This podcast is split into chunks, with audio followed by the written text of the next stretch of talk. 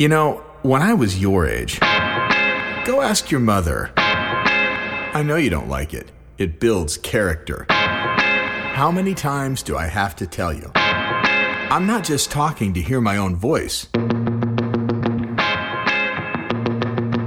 Hello, listener, and welcome to Dadages. I'm your host, Chad Hagle. And if you are looking for some fatherly wisdom for your career, your family, or any other aspect of your life, then you've come to the right place. If you want to learn more about Dadages, find additional content, submit questions or feedback to me, or if you want to know if that mental picture you have of me after hearing my voice matches my real face, visit dadages.com. Thanks for being here. And before you listen to our podcast, please listen to your father.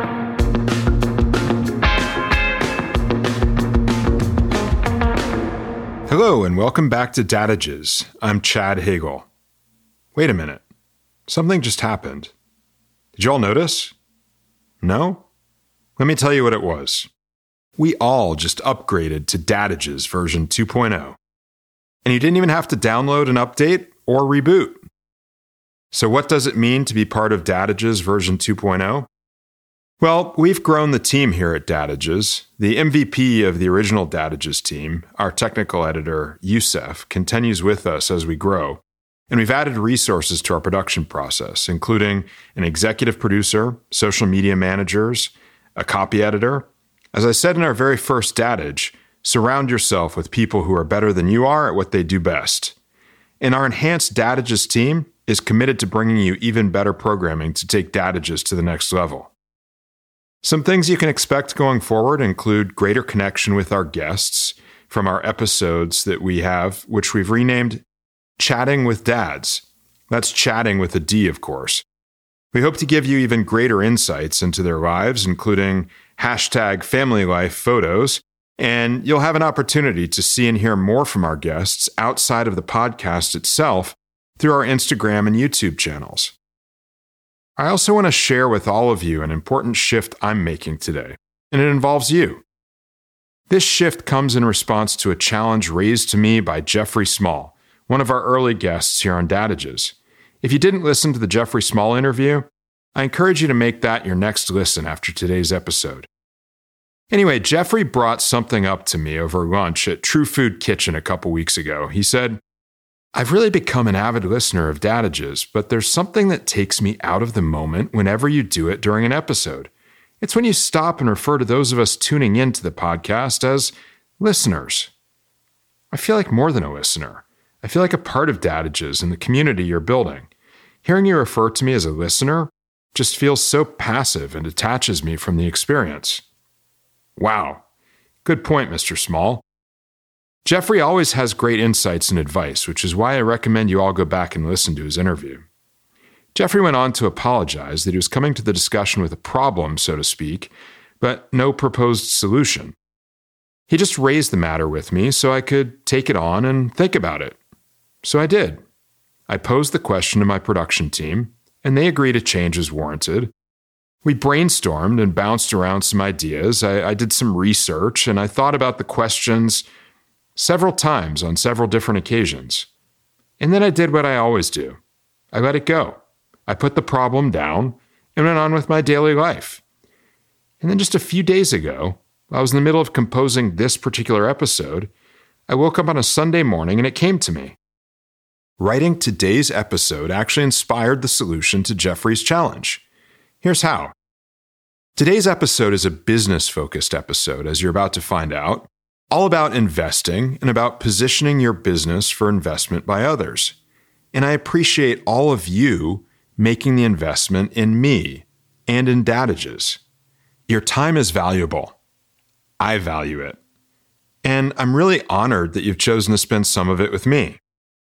As we talk about investment in this episode, I will be introducing you to some strategies for early stage investment in companies. Often, when the principal of a venture is just getting started, that person will tap their own network of closest connections to provide seed capital.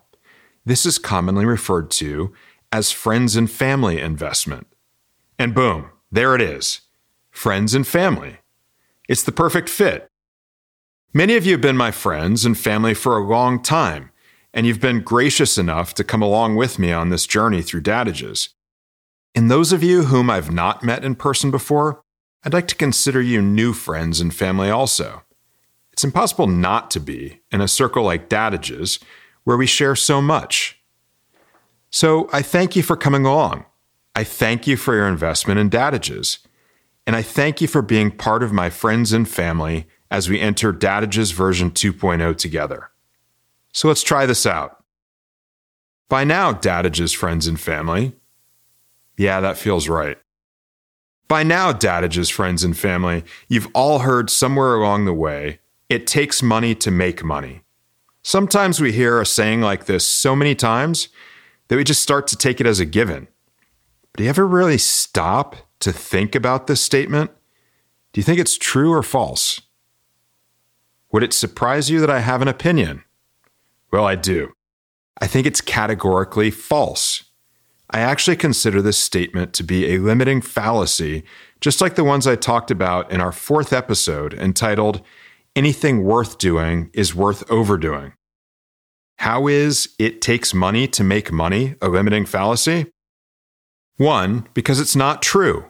It's a fallacy, as I'll explain in the next few minutes. And two, because believing this statement can quickly become an impediment to achievement, perhaps even an excuse for not pursuing financial success. If you honestly believe that it takes money to make money, then you might be stopping yourself from achieving your financial goals if you aren't sitting on a pile of money already. There's a further implication of this fallacy that if you have money, you're going to make more money. This is most certainly false. Fortunes are made and lost every single day. If you want to prove this notion, look no further than lottery winners. According to the website creditdonkey.com, yes, that is a real website. Look it up if you don't believe me. We've posted a link on our bulletin board. And how could I resist referencing a website called Credit Donkey?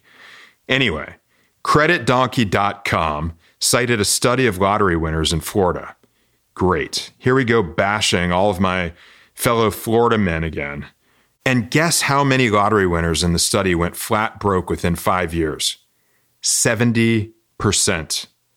70% of all lottery winners have spent every dime of their earnings within five years.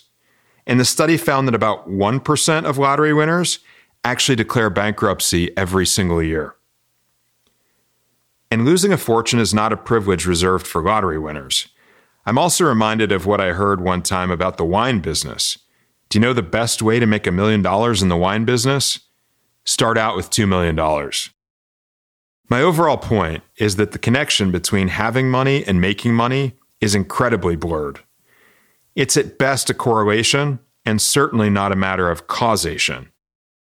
And friends and family, I want you to abandon this concept altogether because I don't think it serves you and could stand in your way. If it sounds like I'm setting you up to pitch you on some sort of infomercial jockey seven step program to personal wealth and financial independence, don't worry, I'm not. So, why am I talking about this subject and where is the dadage in all of this? I'm so glad you asked because I've finally arrived at today's dadage. It takes credit to make money. I know, just changing the word money to credit in that saying doesn't exactly represent a stroke of genius on my part. But let me take the next 20 minutes or so to give you a thorough explanation of this dadage and show it to you in action. And by the end of this time, I hope that you'll see that the importance of this subtle but meaningful distinction is obvious. Let's start this discussion with a story about what may be the worst use of money I can think of gambling. When I was in college, I used to go to Lake Tahoe frequently to ski. Part of the experience was always going to the casinos on the South Shore and gambling in the evenings. It added an extra element of entertainment and excitement versus simply sitting in the cabin and drinking beer, which is probably also not the best use of money or time. Gambling in college was fun. I'd wager a little money, pretend I had some sort of strategy behind what I was doing, stretch my money out to be able to play for a few hours, and every now and then I'd win a few hundred bucks and go home excited with tales of my conquest. Have you ever noticed that people who gamble are very quick to brag about their winnings, but seem to completely overlook their losses? But as they say, they don't keep building casinos in Vegas because of all the winners. Vegas is an entire town built on losers. You ever stop to think about that? I've only met one person, one person, who seems to have a gambling sixth sense and legitimately finds a way to consistently beat the house and come out ahead. It's my very close Israeli friend, Oded Peled. His game of choice is roulette, and he's what you might call a table whisperer.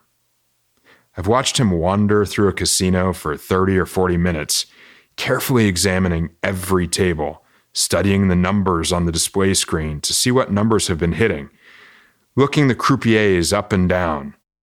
Did you know that's the term for a casino employee who operates a roulette wheel, by the way? Croupier. It sounds quite sophisticated. In fact, I found that there's a movie by the same name from 1999 starring Clive Owen as the title character.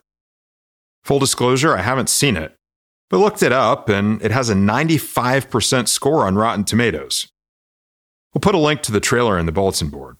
Maybe we can all have a watch party sometime. Anyway, back to Oded. He has a gift. Like I said, it's it's uncanny that when we were traveling together in Egypt and went to a casino in Sharm el Sheikh, I bestowed upon him the nickname IRF, Israeli Roulette Force because he was on a mission to conquer the entire Middle East, one roulette table at a time. And what about me? Well, I don't really gamble at all anymore.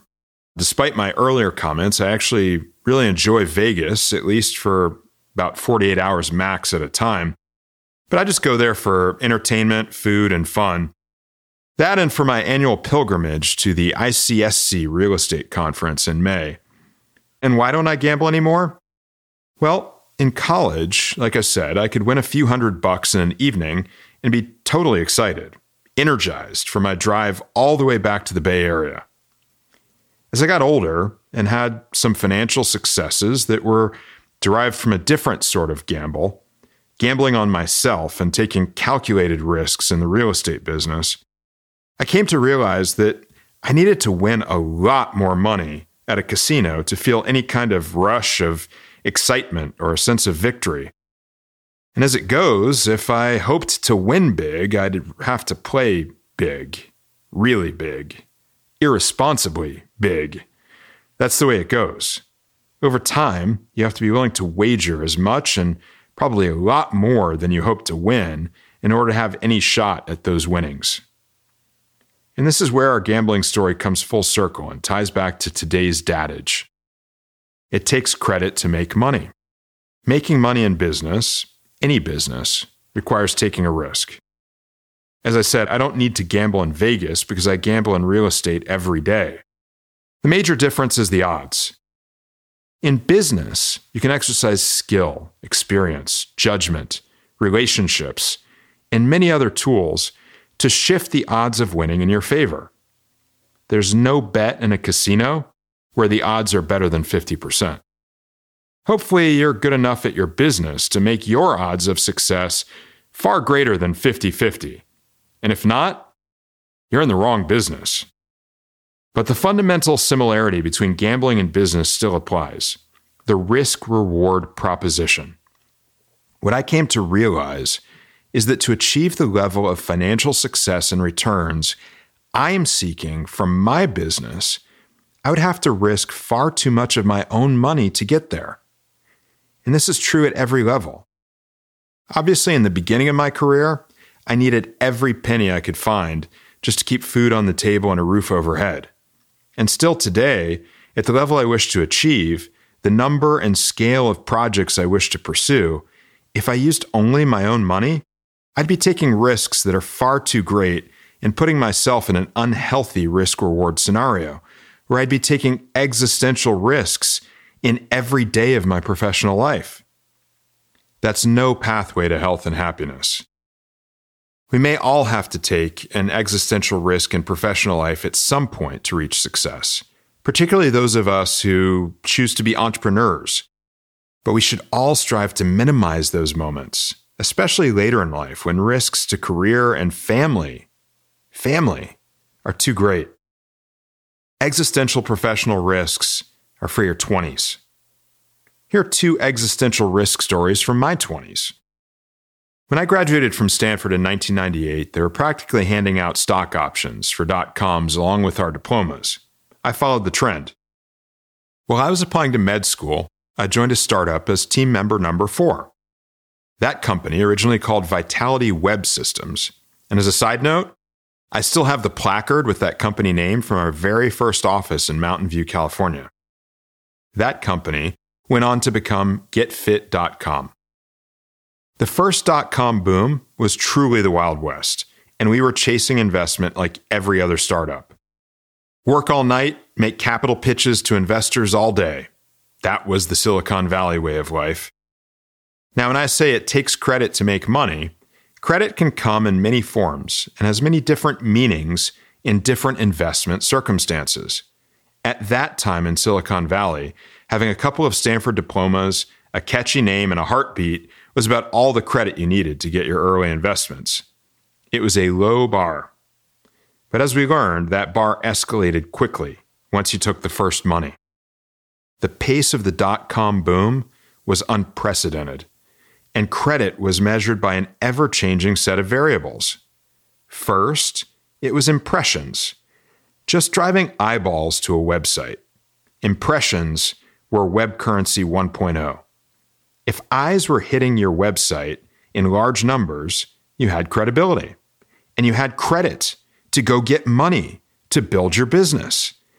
Everyone was willing simply to assume you would figure out how to monetize all of those eyeballs later. As things progressed in the late 90s, standards began to change. The bar moved from impressions to unique visitors. How many different people were coming to your website? Presumably, you could only make a certain amount of money someday in the future from each individual person who came to your website. So visitors became the currency of the web. But hold on, maybe that wasn't quite right either. It wasn't enough for someone just to stumble across your website and land there. The notion of stickiness was born. How much time were people spending on your website? And how often were they coming back? These factors could be measured by the number of page views or by the number of minutes spent on a website per month per user.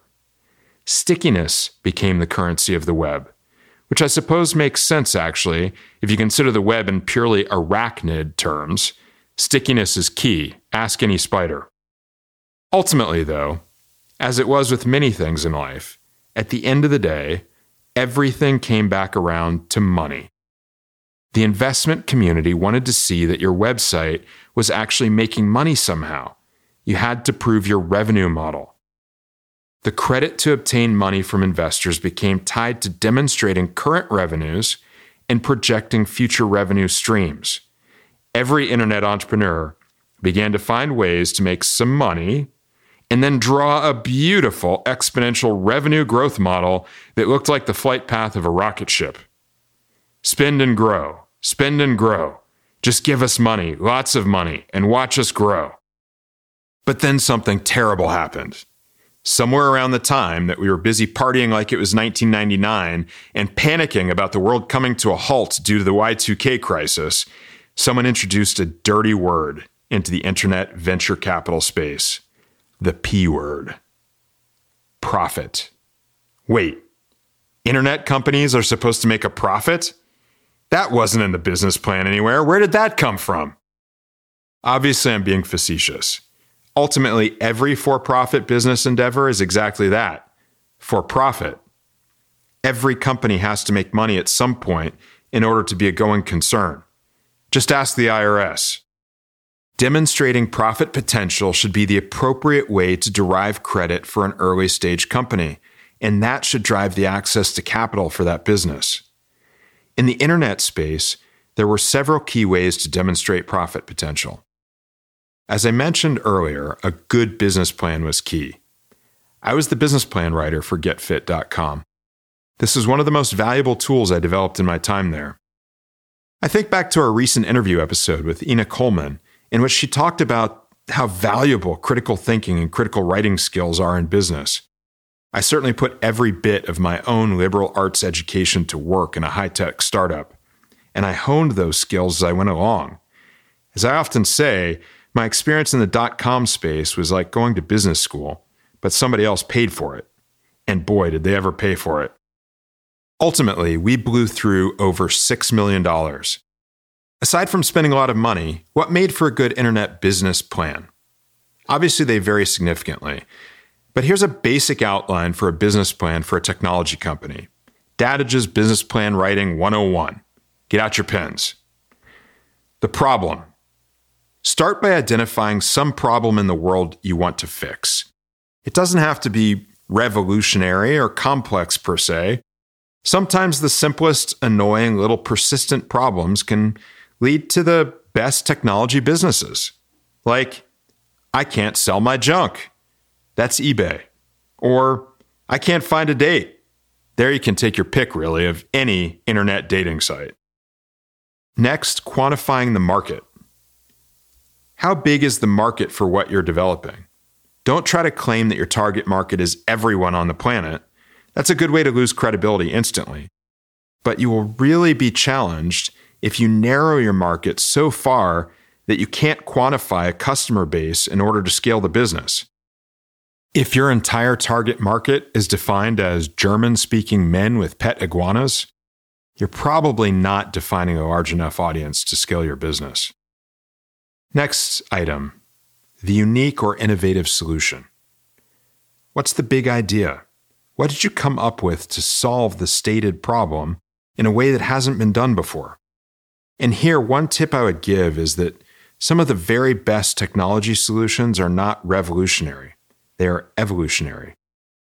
Sometimes just doing something incrementally differently or better than everyone else is enough. It can be better actually because you aren't necessarily counting on a massive behavioral change from your customers to adopt your product. Next, the technology development plan. How are you going to build your amazing new technology? Are you trying to build something from scratch?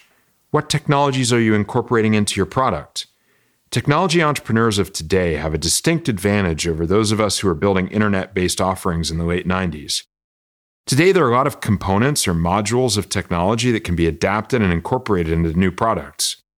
There's really no reason to start from scratch, and you can build things much faster and cheaper today. Next, competitive landscape.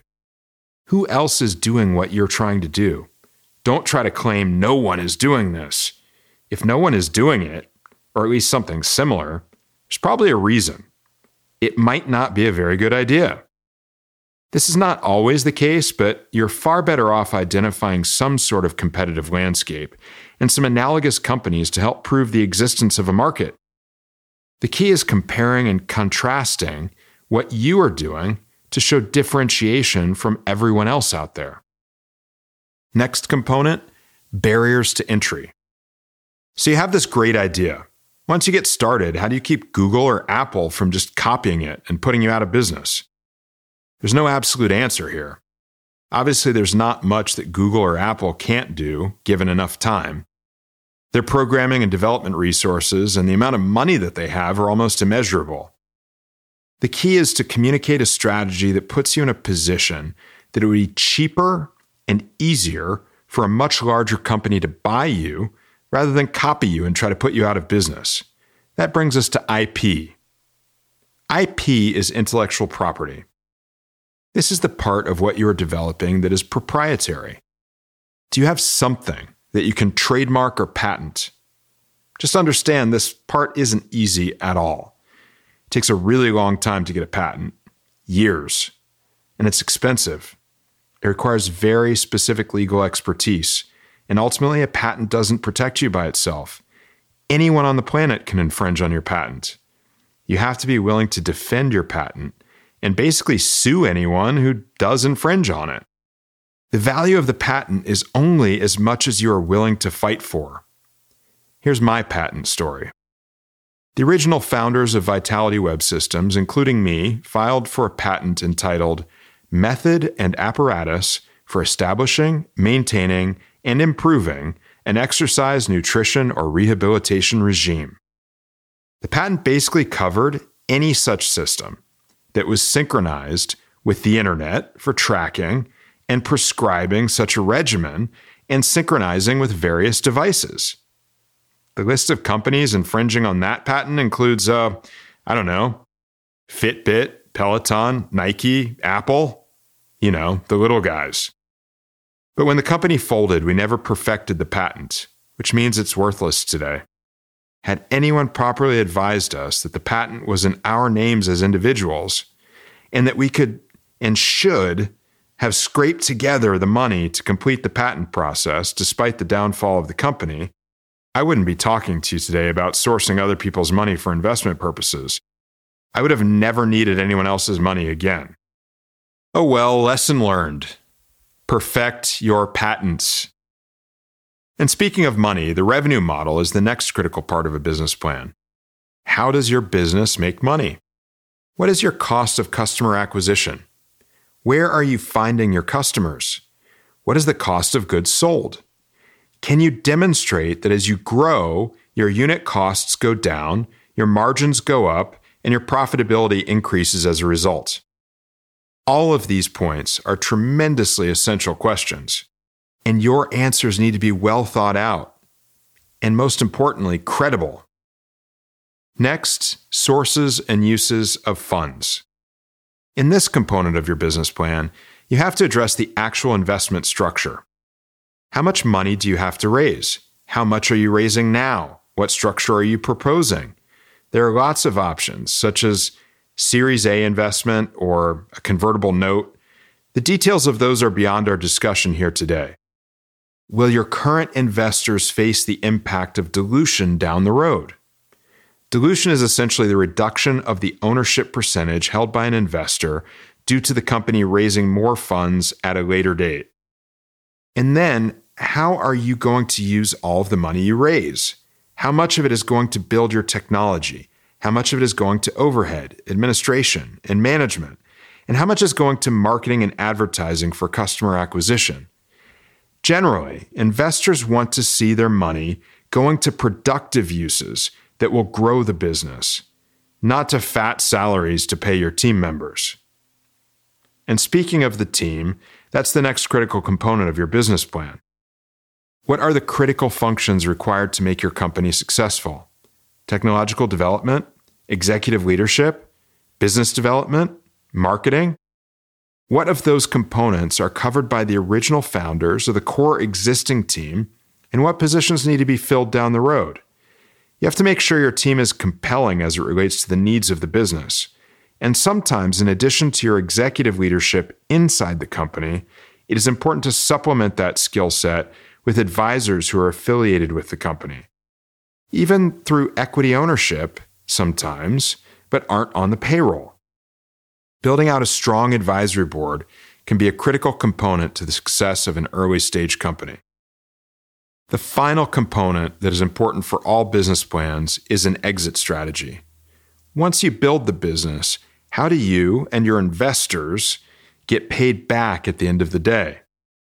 Usually, this relates to your sources and uses of funds. The more money you're proposing to raise over the life cycle of your company, and the longer you have to keep spending money in order to make money and achieve maximum profitability, the more you better be looking to get out of the endeavor in the end. Is your company poised to go public and return value through the sale of stock on the open market? Very few are. It's more likely that you will sell the company at some point.